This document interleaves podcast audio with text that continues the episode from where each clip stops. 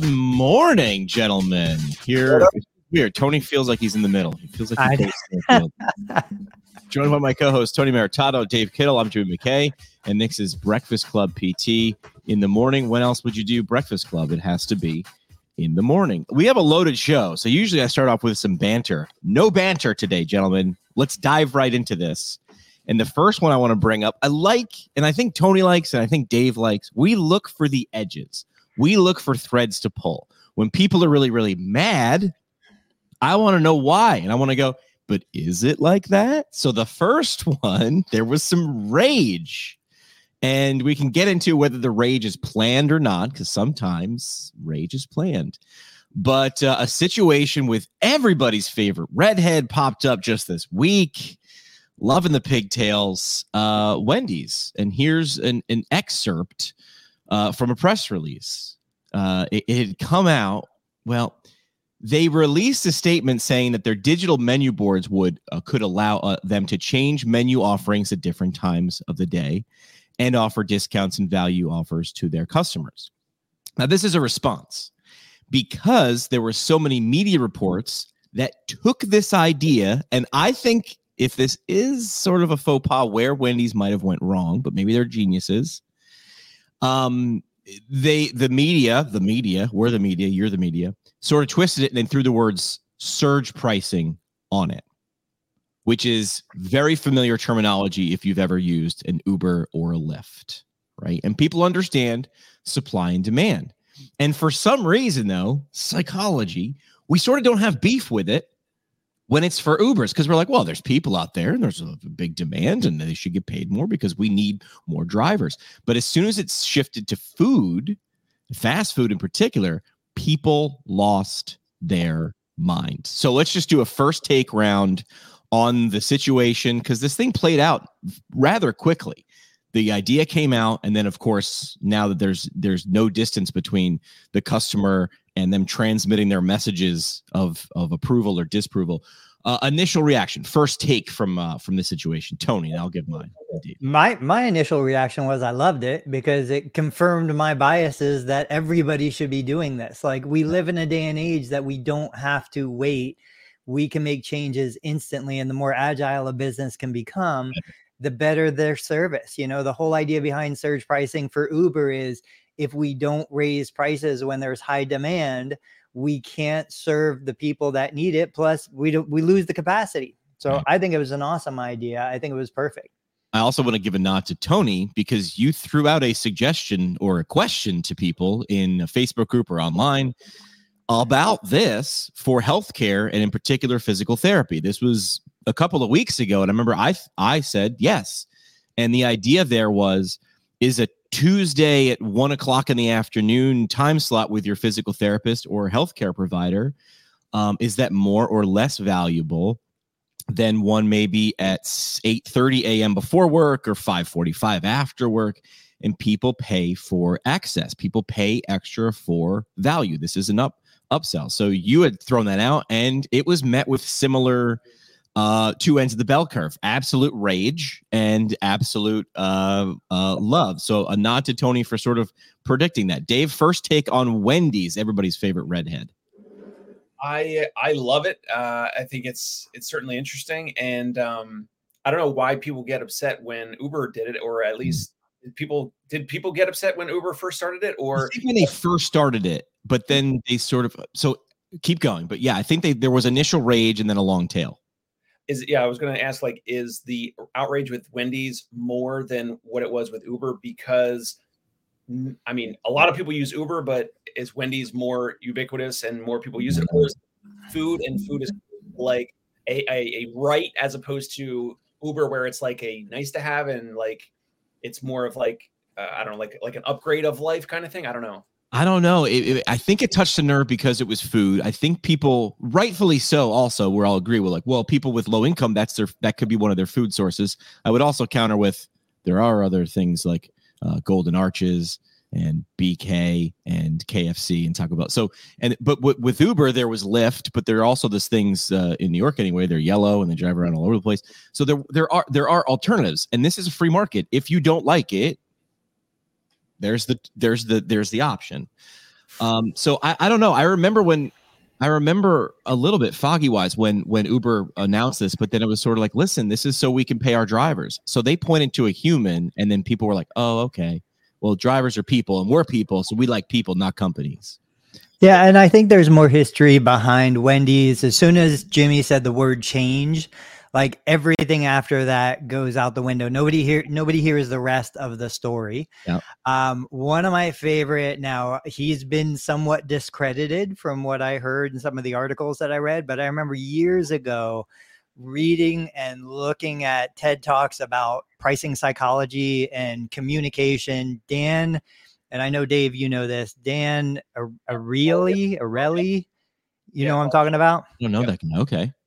He uh, I, he was a professor somewhere, did all this research, and basically he talks about like the whole idea behind, you know, if, if somebody wants me to drive them to the airport and it's a friend of mine or a family member, like I'm happy to do it. I'm doing it for the reward of, you know, feeling good about doing something nice for somebody. But if somebody says, I'm going to pay you ten dollars, well, no, it's never worth ten dollars to drive somebody to the airport. And it turns it into this transactional uh relationship now, and it devalues everything. And, and I think when you look at this whole Wendy's pricing thing, again, it's like chicken or the egg. So are we discounting, making a happy hour? And Jimmy brought this point up. It's the reverse. Discounting underutilized time, which sounds amazing, to incentivize more customers to come. Or are we, quote, penalizing people when we're too busy? Are we gouging the consumer? You uh-huh. know, and, and this is where, again, not to bring politics in, but you bring in the whole gouging laws. And, you know, when there was a hurricane or COVID, when there was the pandemic and people were buying alcohol and charging outrageous rates for it. I don't know. Where, where do you draw the line between doing what's right for the consumer and the business right. versus actually taking advantage of a negative situation? I, I like I like how with the physical therapy comparison, how Tony yesterday, or I think it was yesterday, wrote about, and, and Tony has mentioned this, by the way, like at least on and off for at least a couple of years about yeah. charging, either charging more for Monday, Wednesday, Friday, outpatient P T, or charging less, like a right. either charge more. And I think Tony had different phrases of like, uh, I don't know, like like busy hours or or something like that, or popular hours, or charging less of a fee for Tuesday and Thursday afternoon. We all know that it is busier in a lot of outpatient clinics in most across the country, even the ones in Jersey and Brooklyn where I've been, Monday, Wednesday, Friday in the mornings.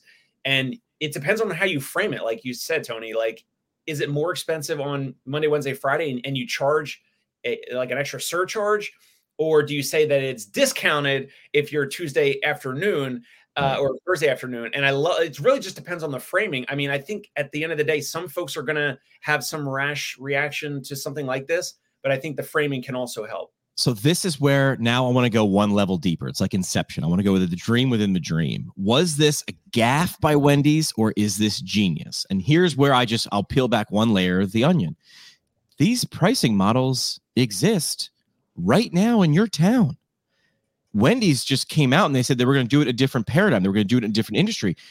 You ever go to a movie at uh, seven p.m.? You pay one price to see the new Top Gun. You pay. You go to that movie at one in the afternoon. You pay a different price. That's called a matinee, my friends. You want uh, you want an I P A at uh, five o'clock in the afternoon, right after work. You pay one price. You want to go there and get the I P A at nine o'clock for the I P A. That's a different price. We call that happy hour. Now, if you read what they were actually saying again, and again, this is a response to their response. Someone grabbed it and said surge pricing. What Wendy's was saying in my, what I read it after I, wa- again, sift through the rage, because all three of us love to watch the rage. And then we go, well, what's the actual story? These guys are, they're, they're not dumb, right? Um, so what they were, I, what I think they were actually pro- proposing was happy hour. They were saying if you get, if we have a, if we have a low time, but we're paying our staff to be here and we have inventory, let's move some square burgers, baby. So if we're dead, we can, we are, we now can tweet out dollar burgers off in, in a geo-fenced area to move product. That's actually helping people.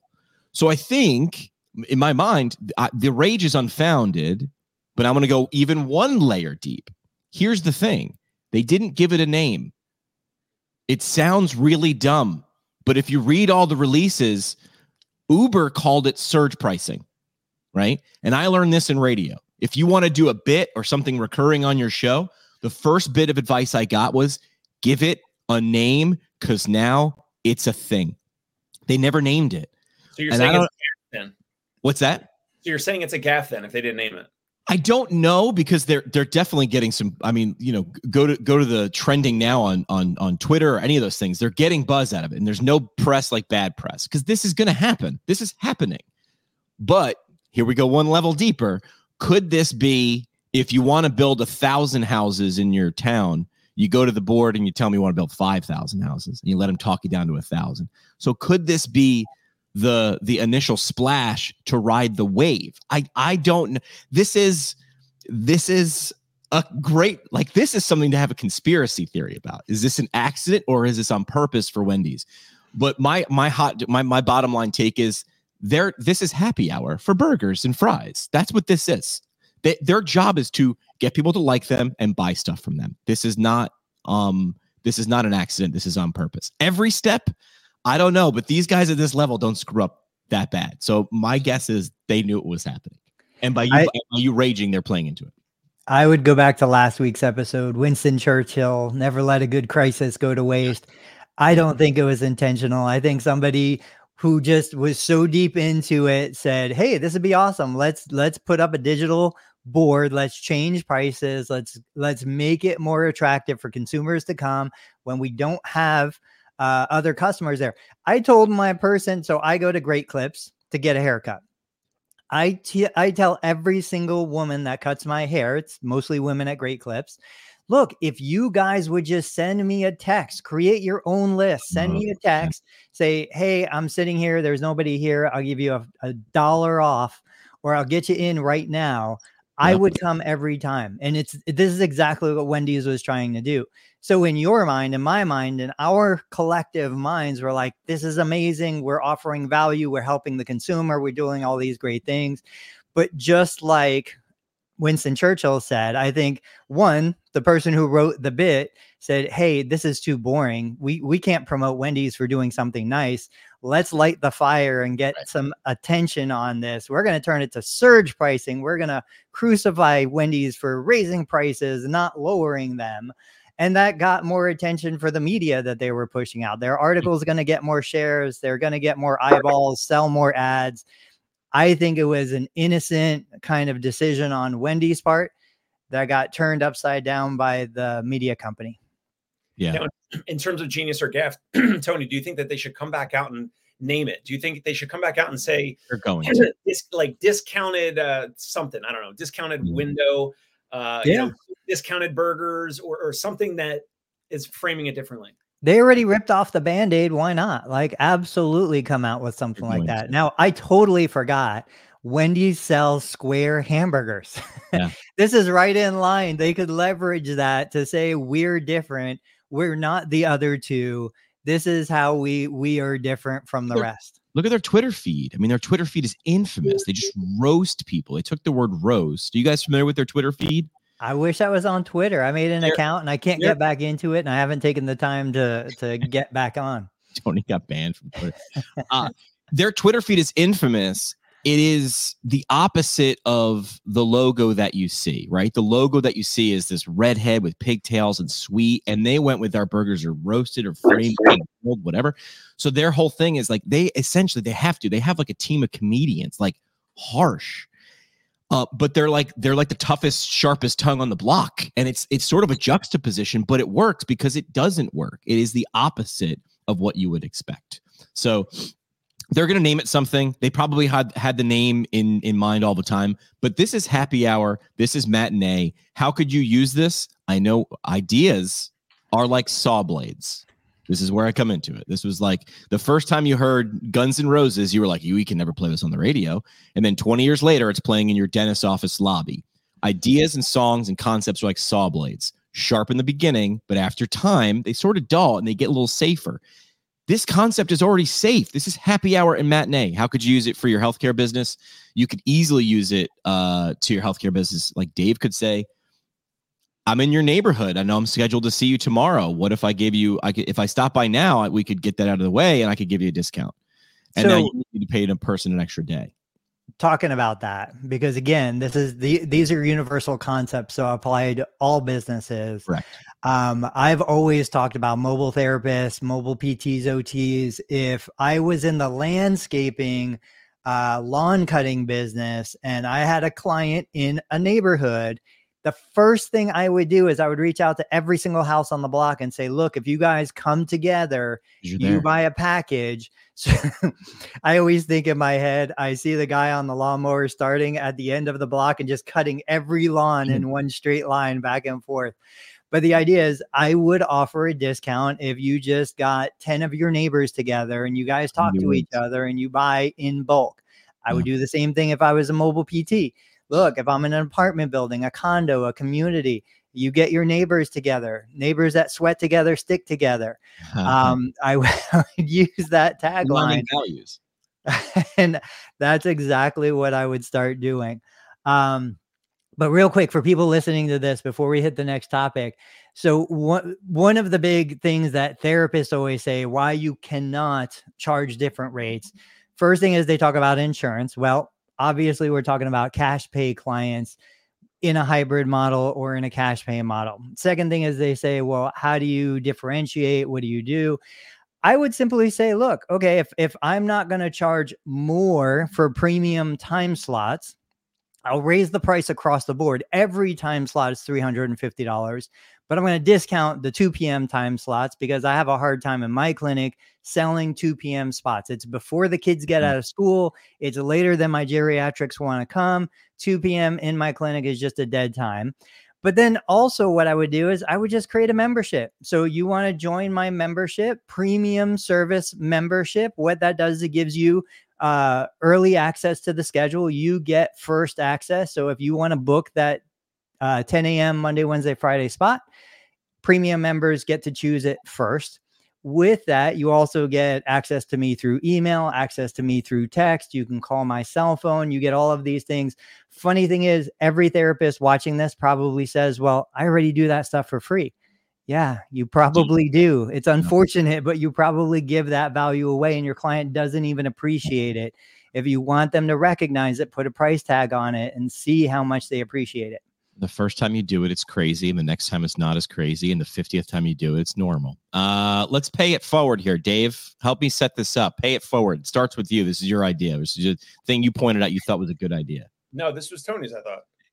Well, you you brought it up. You brought it back to the top. So uh, talk talk about your recent, your your video that you shared, I think yesterday or the day before.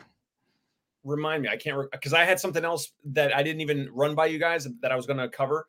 Oh, so, well, okay. So, so let's hit this real quick. So, Dave yesterday was talking about okay. a practice that was charging forty-five thousand dollars for a plan of care.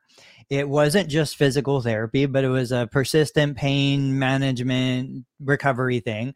One of the elements in this was they utilized GoFundMe to help their clients pay for their services. So now you know what I'm talking about. Take it from here. Uh, so yeah, that I mean, that episode was more of uh, the GoFundMe plans that this practice would help their prospective patients set up a GoFundMe.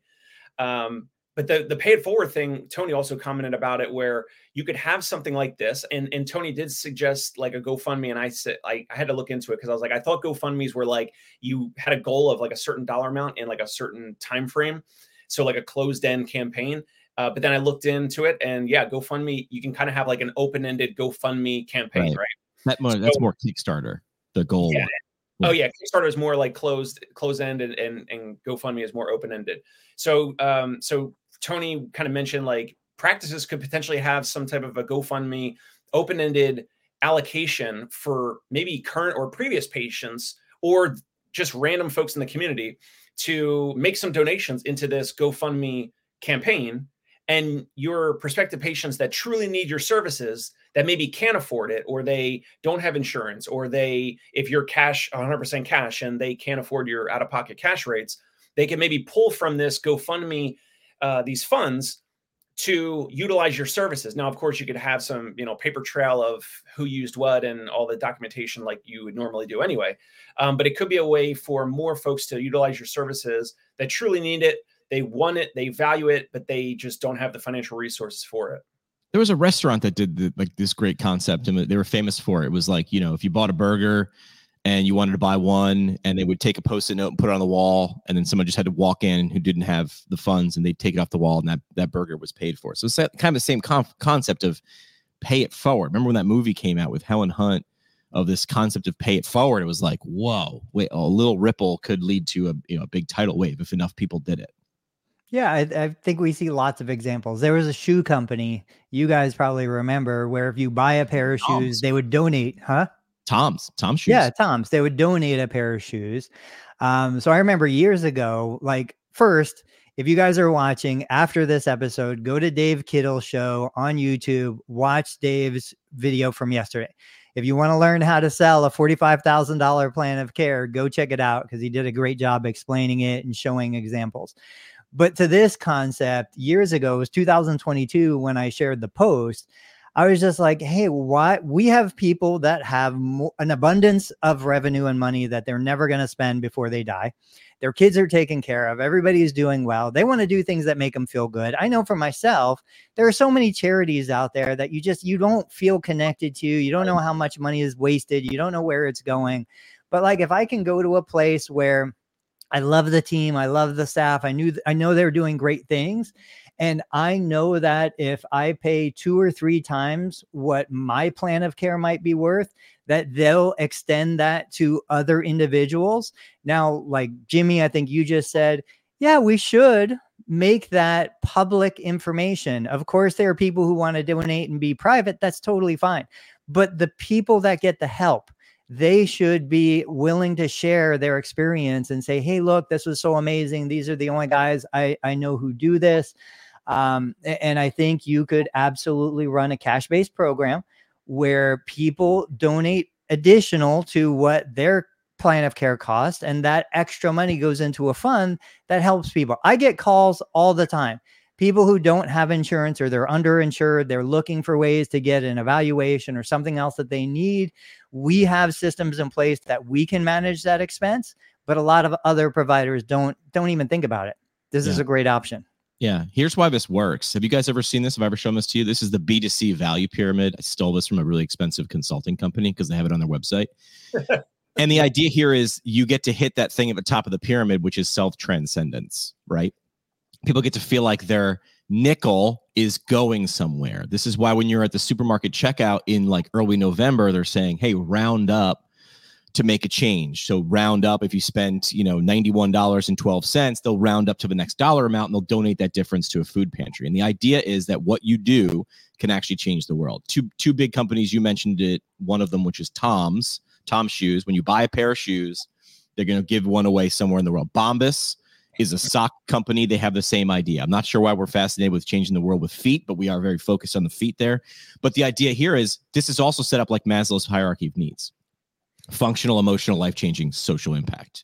And if you're listening to the podcast, you can check out the live stream to see what I'm talking about, the graphic. But can you help people do that? And the answer is very simply yes. And if you're not, you are leaving an opportunity for people to feel a part of you, your organization, or the world on the table.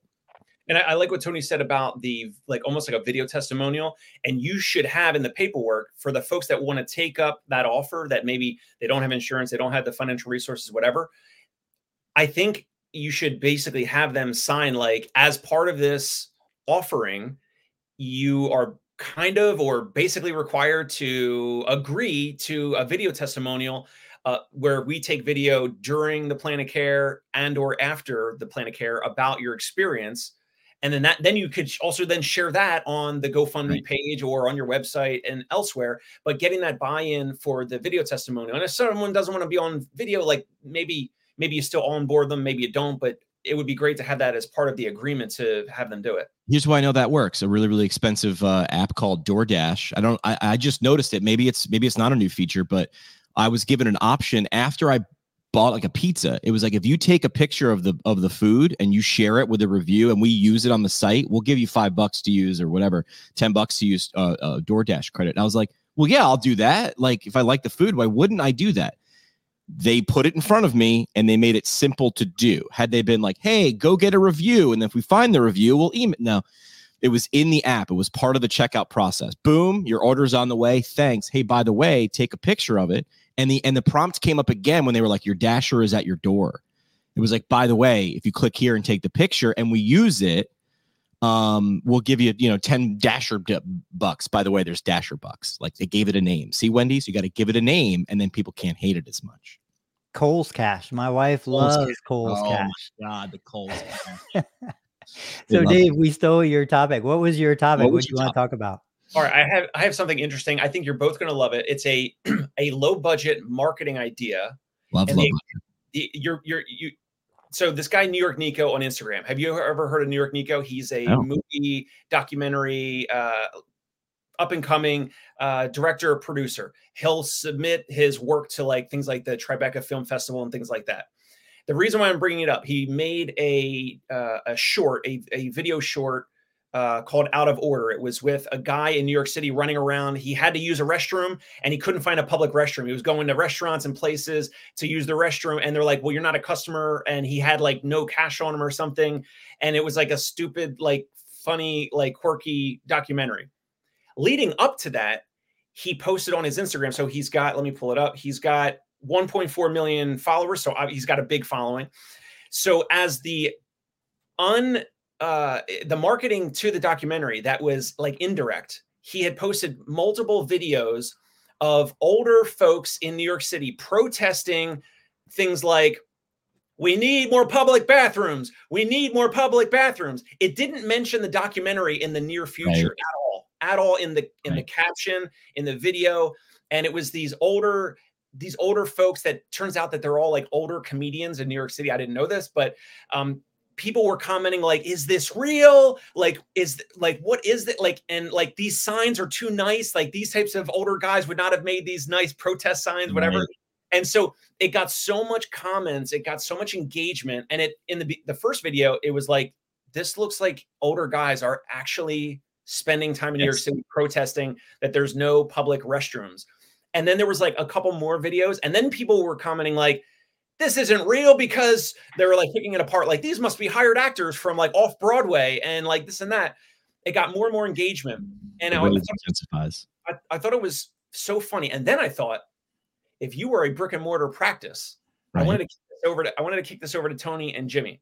If a brick and mortar practice had a low budget where you could hire some student actors or whatever, the student actors protest a fake protest in front of your physical therapy clinic with white coats as fake surgeons saying, your patients canceled our surgeries. Your patients canceled our surgeries. And it would be a, you know, tongue-in-cheek fake protest about the value of this physical therapy practice. Maybe it gets picked up on the news. I mean, right. the, the New York Nico thing was literally picked up on news. It was reshared on multiple popular city uh, accounts. What would be the worst case scenario? That some physicians get pissed off and irritated? Yeah. Practice did this and then stopped referring to you. I think this is something up Jimmy's alley. And I think because Tony has a lot of physician relationships with the knee replacements and the cuff repairs, I don't think this would be something for Tony. I think this would be something for Jimmy. All what right. do you guys think? I think Tony and Jimmy would do better together. So here's my thing. What's the villain? The cool part about this guy is he fought no access. His villain in the in the story, the tension was no access. And if you've been to New York, try to take a leak. Like it's really hard. In fact, I think there's an app out there that shows you the best public ra- restrooms in New York, right? Yeah, it'll get you there in stars. Um, I don't know if I would make physicians the evil one. And something that popped into my head is a chain email. Thank God we don't send as many chain emails, right? Forward this within five minutes or you'll, you know, you'll die. Remember those things?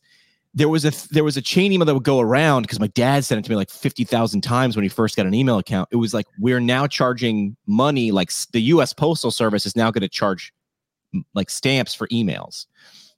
So there, it was the thing. It was like really, it was it was big government. They made big government like sort of like the anti, and that got spread around.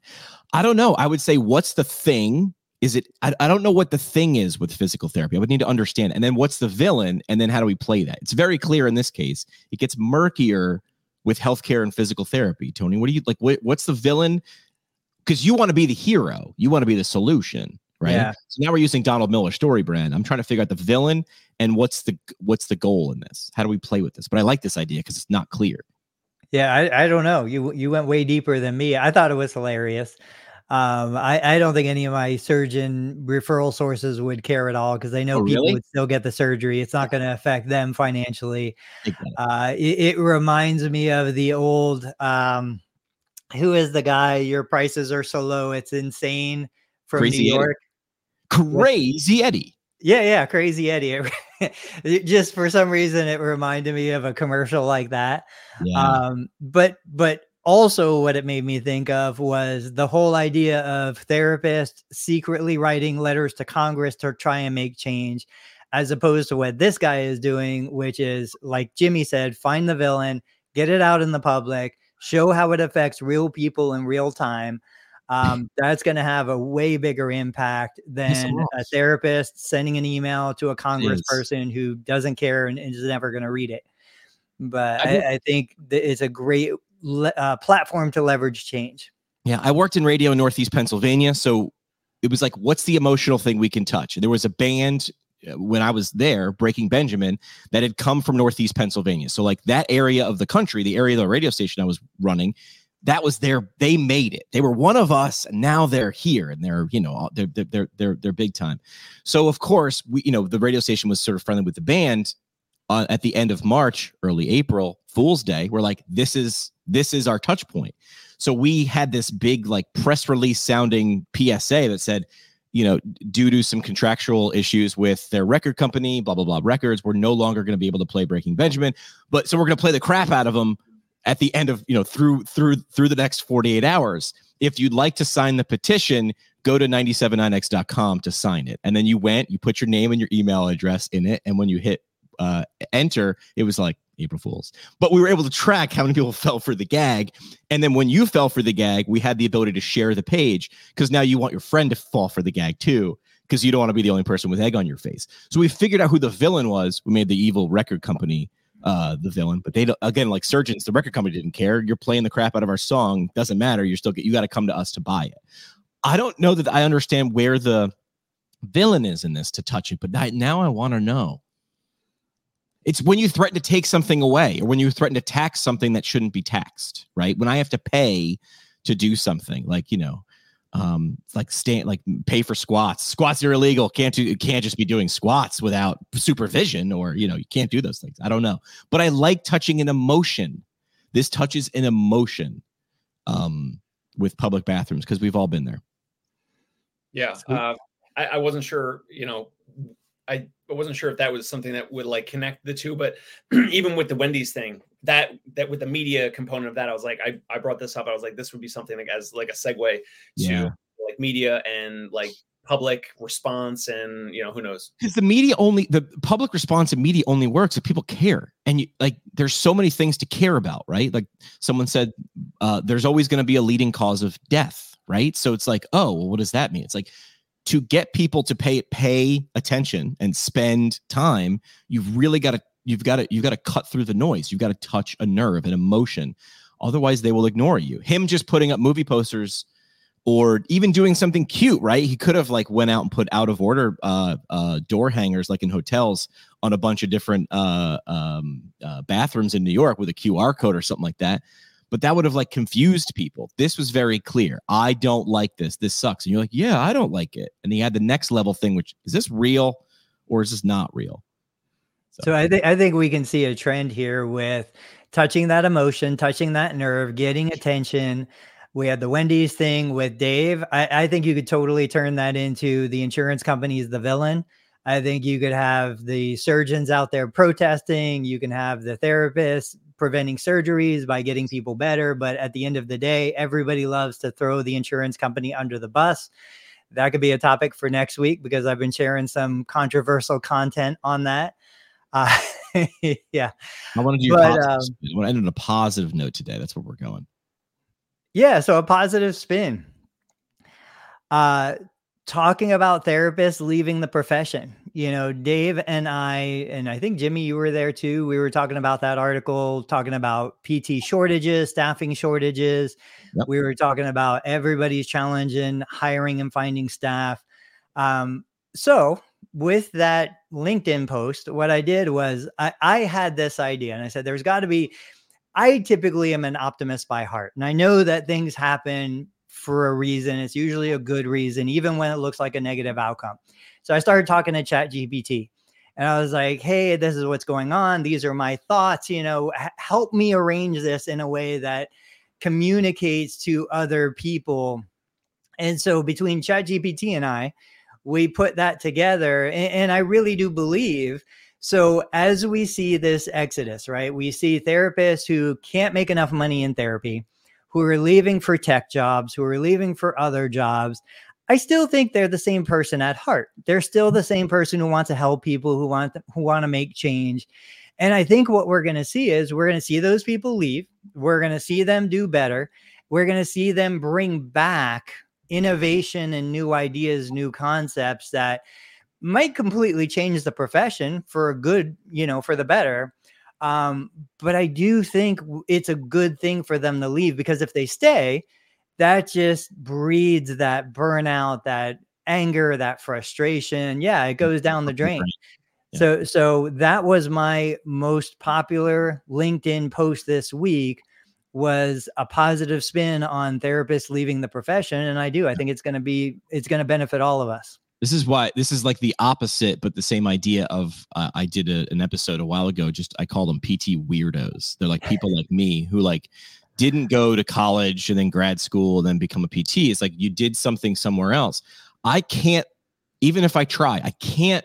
I can't not. Yeah, I'm not able to look at something and not look at it through a media person's eyes. It it, it frustrates me when I work on projects with organizations and we move at company speed, because I came from an industry where like you're on the air at three o'clock. I don't care what you need. You're on the air at three. We go.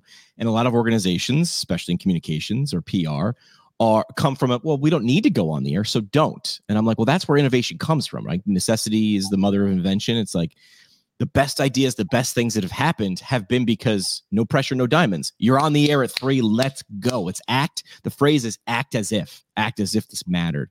And then people will believe it mattered. With Wendy's, give it a name and people will be able to understand it. If they had called it matinee pricing, nobody would have had a problem with it, but also not as big of a buzz. So again, I'm not sure if this is an accident or not. I'm not going to, I'm looking at Wendy's going, I see what, I still think it's a, it's a, uh, uh, a strategy. Last year I did a charity event in, uh, in San Diego for C S M, and there was a free event in the San Diego Children's Museum. Anybody could come. But then at eight o'clock, I think the party started.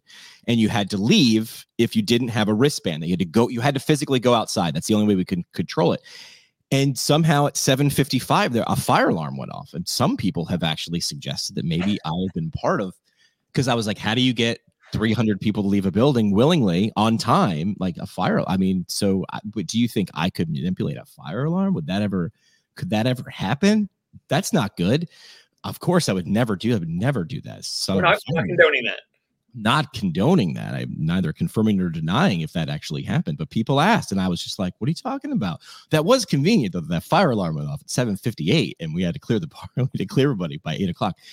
Um, so I would say it's a positive spin. Is we need new ideas. We do. We absolutely do. You can't. Einstein said you can't solve your way out of a problem with the same thinking that got you into the problem. So let it go. This is my monkey, my monkey bar idea. You got to let go of the old before you can swing towards the new. You can't, otherwise you're just doing this. And that's, I don't know what this is, but it's weird. Dave, what do you think? Uh, yeah, I mean, like you, I would say you've moved out of being a forty hour a week P T. Right. And I think since you've moved out of that position, I mean, the reality is most P Ts are just too busy. We're too busy to innovate. We're too busy to think. If you're treating patients, documenting after hours, you're wow. in the clinic every single day, you're putting every ounce of energy into your patient care. What's left over is probably going to family. There's nothing left to innovate. And so you can't, you can't learn on that treadmill. Tony said it, like the worst person to be uh, the run up P T business is the P T treating. You can't. I'm not saying you can't do both, right? Beware, beware of people who say always, never, or can't. But like Dave's got to be reading stuff. Like he's got to be learning things. He's got to have his finger on the pulse of like, well, how can I innovate to pay my therapist more, earn more, lower costs? And you couldn't, it would be, I shouldn't say couldn't. It'd be very difficult for you to do that at the capacity you need to be a business owner and a leader while you're treating patients forty hours a week. I'm not saying you can't do any of it, but there need you need to spend time learning that stuff. This this wasn't on today's agenda, but it's something that I've been thinking about a lot lately, especially for practice owners.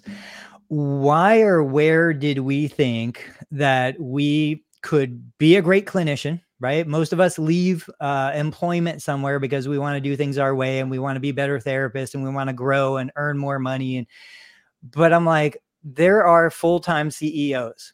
Mm-hmm. There are full-time marketing individuals. There are full-time billers. There are full-time every position in the business. Why do I think, and I'm going to use me as the example, that I could be great at all of those things? Like, uh, is it just pure ignorance? And I would say it was on my part. I don't know what I don't know. So I think, oh, well, psh, I can start a business. Anybody could start a business. So I quit my job, I started yeah. my business, and then I realized, oh, maybe I bit off more than I could chew because now I'm treating forty hours a week and I'm running a business and I'm cleaning the toilets and I'm trying to market and I'm trying to do accounting and bookkeeping and hiring and firing and payroll and all of those things. Um, I, I just think we need to put the brakes on for a second, look at the the landscape of what's going on and say, hey, maybe I'm not as good as I think at fifty different professions. And if I really want to focus on one, that's what I'm going to focus on. The phrase, and there's trending audio right now on Instagram. It's a great trending audio sort of campaign. That's what I like about Instagram is you can use the same audio, but you put your spin on it. And there's one, especially for females right now. And in the trending sort of reels, it's the audio is how hard could it be? Boys do it.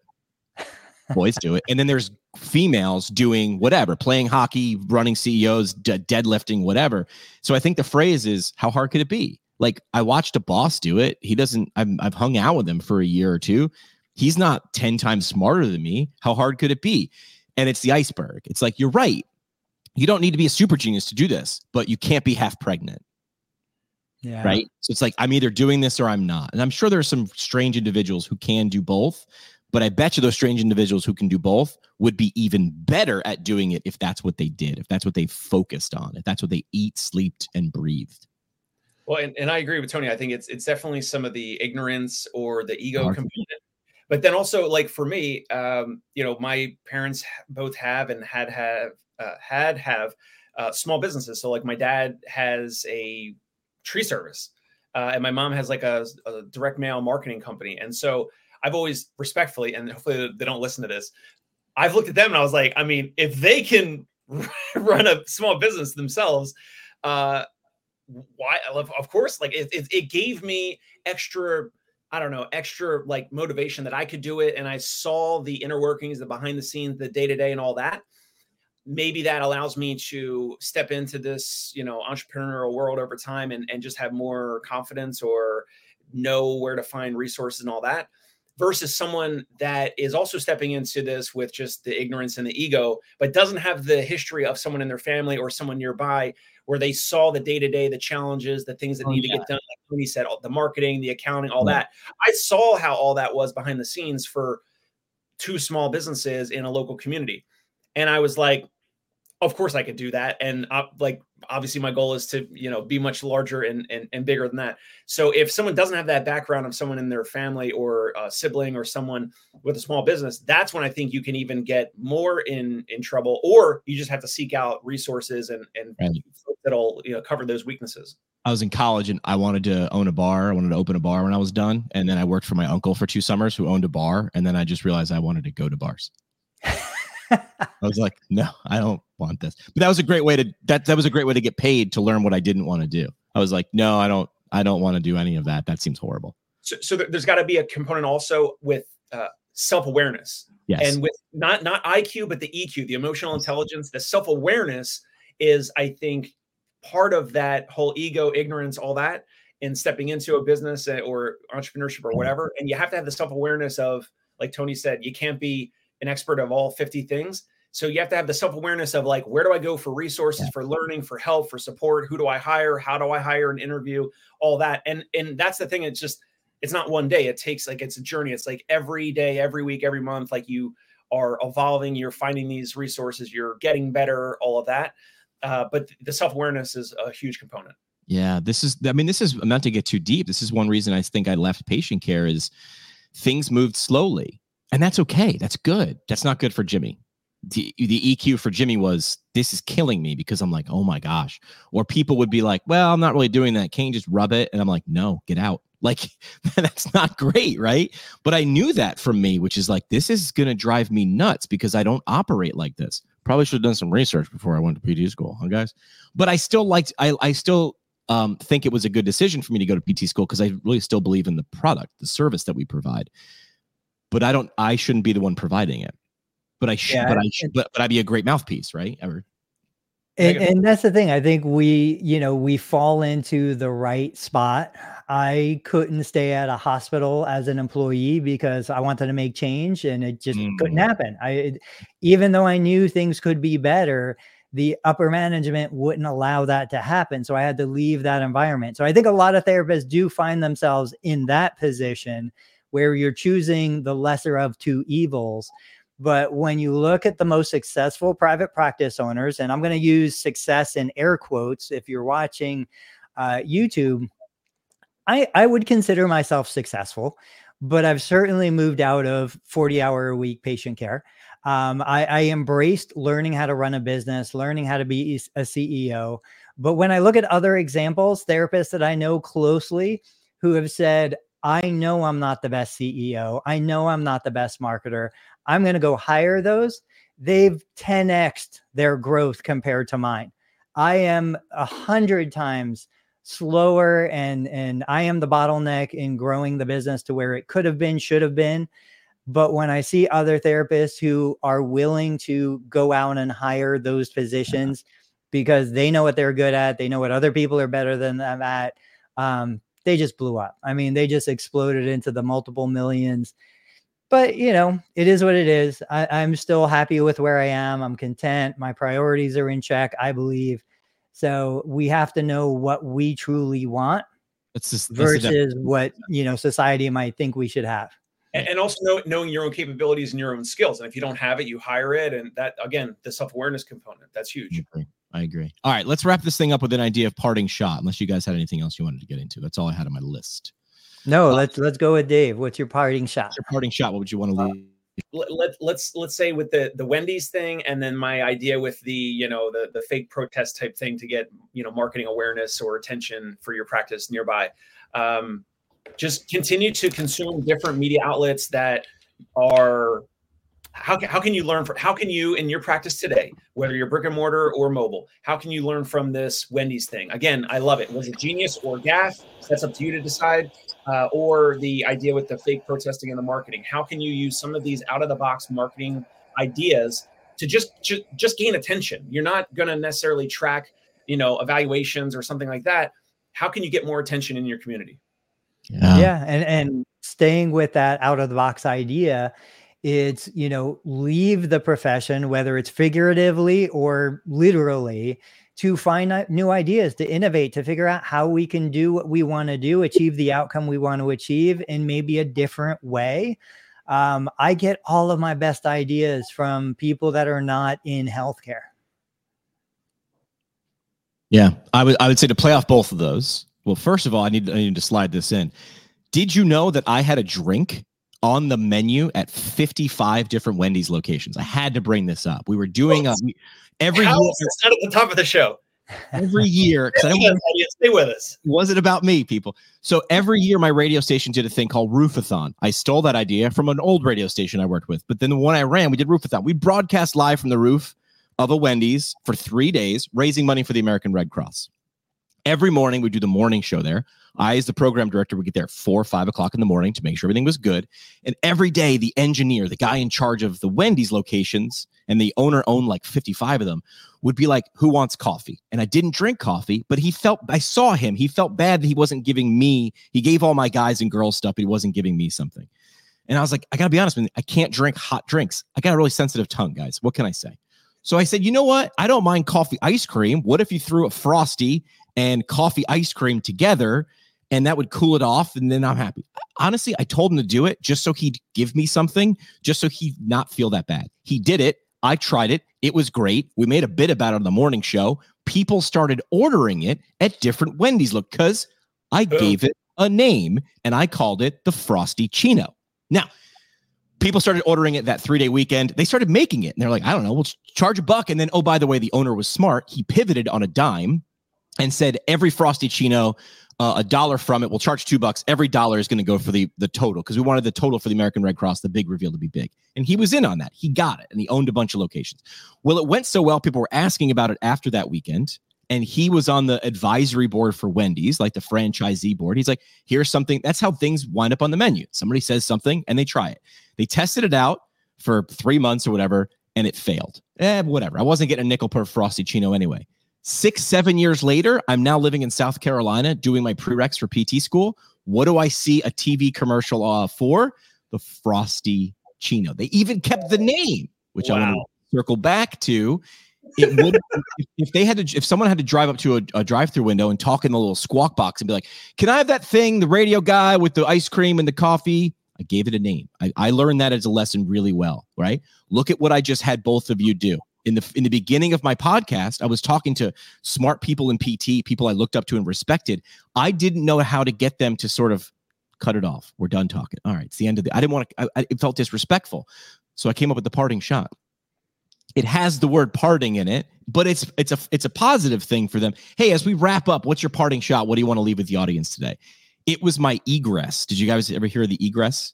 Sure. P T, P T Barnum had his sideshow, and you could you pay a ticket and you walk through all these tents and look at the bearded lady and the sword swallower, and you could go backwards and forwards and spend all day. He couldn't get people out, so we had these masses of people. So he put up a sign around this corner. Come see the egress. So you turn the corner, past a velvet rope, past a bouncer, and realized egress in Latin means exit. So you saw the egress and you want to come back through into the bearded lady, you got to pay another nickel, my friend. So if you give it a name, it's sort of, it's step one in becoming real. Doesn't mean it's going to be successful, but it it become the intangible becomes tangible then. So I think Wendy's big error here was not giving it a name. Matinee prices, square hour, something to do with Wendy's. Uh, they didn't do that, but again, I think they're devious enough. I think they didn't do that on purpose. So when they reveal the real name, it's got it's on an even bigger uh, wave. I'm going to release this on the podcast. Here's what we're doing. We're doing this every single Thursday. Thursday morning, eight thirty. These guys are busy. I work from my house. Um, but we're doing this live stream where we, essentially, I think the format really is we each bring one topic or idea from the last seven days and then chew on it. But then my take isn't the only take we should take. Maybe it's maybe I'm wrong. Maybe the opposite take. So we're doing this. I will give people the chance. If you want to throw out something that we maybe want to see on the list, you want to put on the batting order, feel free. I'll put the social uh, the social channels for all of us uh, in the show notes of this podcast episode. So this is where a live stream, if you're going to create marketing for your uh, for your organization, a live stream of us yakking it up for fifty-five minutes can become a podcast episode. I can run the transcript through ChatGPT. Could become a LinkedIn article to summing everything up. We're doing the trick in in public, and we're showing you how we do the trick. It's not a trick. It's actually just ba- best practices. So if there's something you think we should talk about or you want to hear our spin, give it to us. We'd love to give our spin. That was our parting shot. That's all we got. Are we done now? I don't, I never see. I've, it's my, it's not my show. It's a third of our show, but that's good. All right. So next week, same bat, ta- uh, bat, bat channel, same bat time, live on all of our uh, social channels, eight thirty Eastern on Thursdays. Gentlemen, thanks for coming aboard. Thank you.